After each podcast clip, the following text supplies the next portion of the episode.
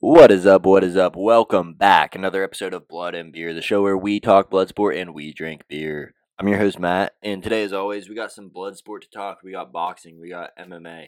It's uh, Bellator 277, UFC Fight Night, Muhammad versus Luque. We got Errol Spence Jr. versus Yordenis Ugas.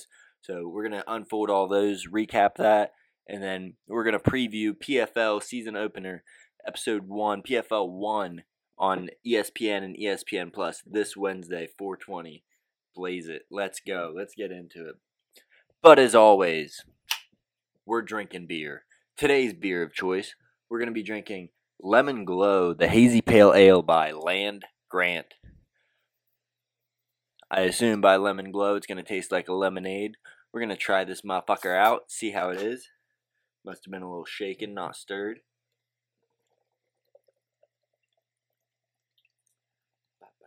Oh, that's a lot of foam. I fucked it up. I fucked up that pour. Something serious. It's okay.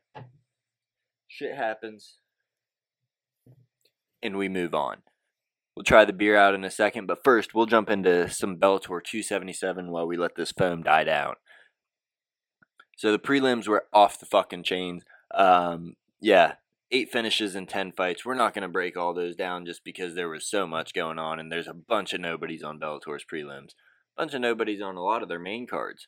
But on this main card, there was no nobodies. We had Linton Vassell. He gets the TKO victory over Tim Johnson. He scores a comeback. He was actually almost finished early in that fight and then ends up getting the finish of his own at the end of uh, end of round one. So shout out Linton Vassell. He's on a four fight win streak now. He's probably looking to uh, fight Ryan Bader next for the heavyweight championship. We'll have to wait and see on that.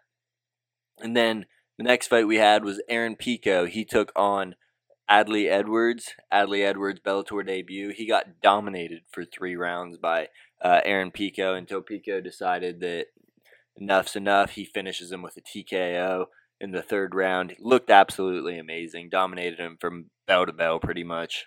No shot for Edwards, unfortunately. I think it's time Pico gets a step up in competition because dude's young, but he's he's the he's the real deal. Holy field, dude's legit. So yeah, those were our non-title fights for the Bellator main card. And the title fight, this one was a weird one. We had Corey Anderson. He's challenging Vadim Nemkov for the light heavyweight title and the light heavyweight Grand Prix finale. Round one, it's pretty close, a little back and forth. Nemkov might have edged it out.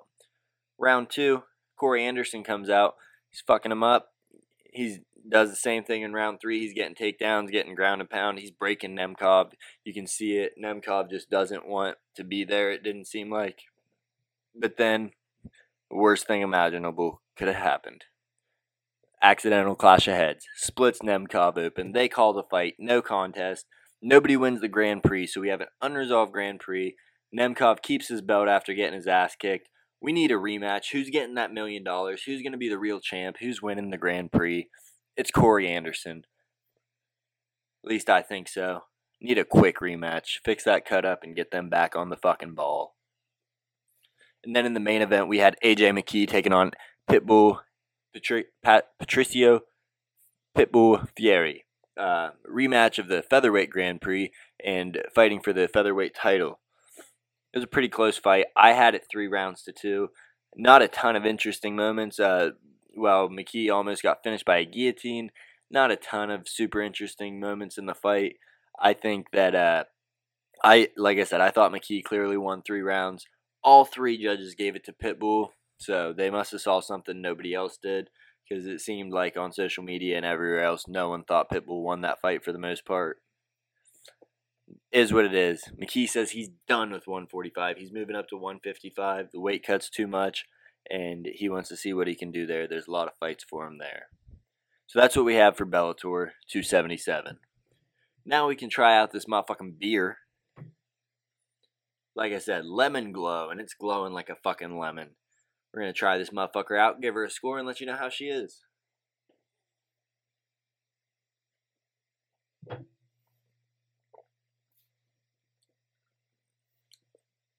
Um, tastes kind of like uh, how lemon pledge smells.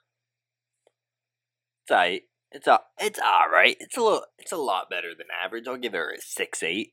Not the highest score in the world. No summer shandy. No Elvis juice, but it's all right. It's better than the Budweiser Zero. That's for damn sure. So, Lemon Glow by Land Grant.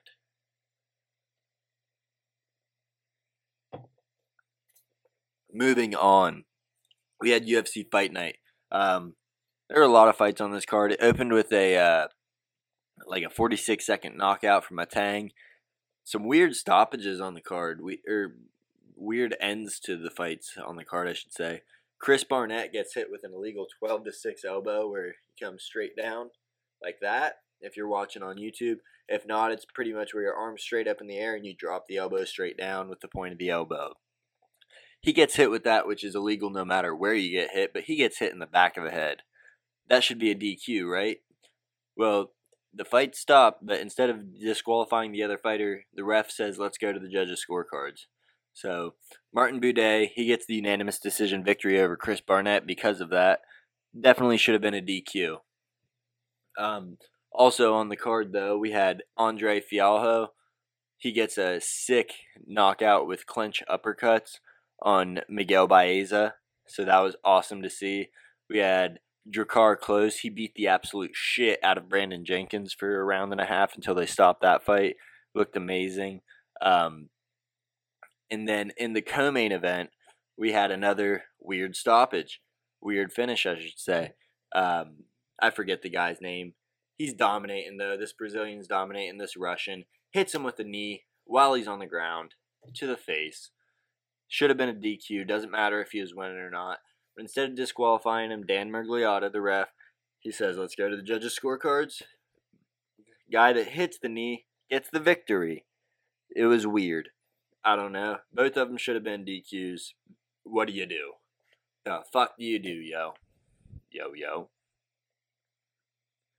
And then in the main event, we had Vicente Luque. He took on Belal Muhammad. Remember the name. The rematch from about six years ago where Muhammad got slept. And in this fight, Muhammad came out and had the perfect game plan. I mean, it was absolutely perfect. He goes out there, He's striking with him long enough to make Luque feel confident with the striking, then lands a takedown. Um, and he did that pretty much every round. I think in round three, Muhammad was in a bit of danger. He looked like he'd been rocked a little bit. Looked like he might have been uh, finishable at that point. Comes back in rounds four and five and dominates. He gets the unanimous decision victory and moving one step closer to that title shot. This guy's fight IQ or his corner's fight IQ is off the charts because he's just got the ultimate game plan for everybody he fights, it seems like. And then moving on, we had Yordenis Ugas. He took on Errol Spence Jr. for a welterweight title in boxing. For a couple, they're trying to unify him. Um, Errol Spence pretty much dominated the whole fight. There was a point in round five where Ugas had him hurt, almost knocked him down, but the ropes kept him up. Um, so looked like Ugas might have had some momentum going in. But then next round, Spence comes in like a bat out of hell, starts fucking him up, closes his eye up, finishes the fight, 10th round TKO, Errol Spence Jr. The only fight left to make, only fight for this guy is against Terrence Crawford, who is the true best because they've been, it's been getting debated the past three or four years. Both these guys have just been running through everybody you put in front of them. I'm out of breath been a little sick from these sinuses. Change of the seasons, you know.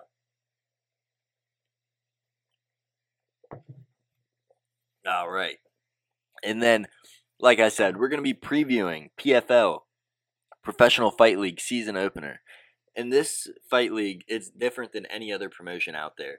Um, PFL, they do a season where they're scoring based on your wins, when it stopped, and then after the season, you go to a playoff with the top scorers and they're seeded based off their score. The Playoffs just a tournament, run straight through it. So, I mean, I love it. It encourages finishes because the way that it works, sorry, you get you get three points for a victory. You get three points added on to that victory for a first round finish, two points for a second round, and one point for a third. You lose a point if you miss weight, it's it encourages finishes. It encourages fighters to try their fucking best. So I love that. on this card, we got defending champions Raush Manfio and Antonio Carlos Jr. They're both fighting. And then in the main event, we have Clay Collard, who's a boxer, MMA fighter. He's got a cult following. Dude's a beast. Fucked up Anthony Pettis last year, along with a couple of other fighters. He's taking on former UFC fighter Jeremy Lil Heathen Stevens in the main event. Both these guys, good, strong striking. It's going to be a battle. That's on ESPN and ESPN Plus. I want to say it's 8:30 or 9, and it is 4:20. Blaze it this Wednesday, baby.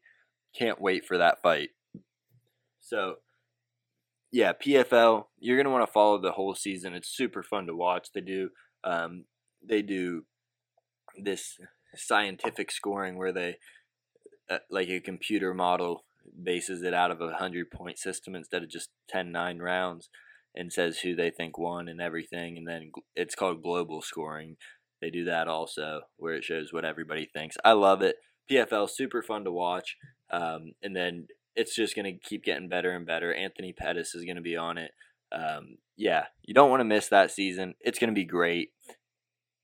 That's really all we have for you right now. We'll break down more stuff uh, later in the week. There's going to be a huge weekend coming up. Bellator's got two cards. One's got a card.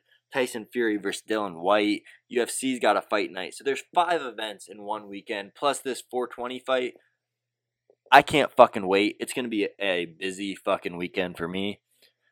That's all I have for you today. My name is Matt with Blood and Beer Combat Sports, and thank you for tuning in.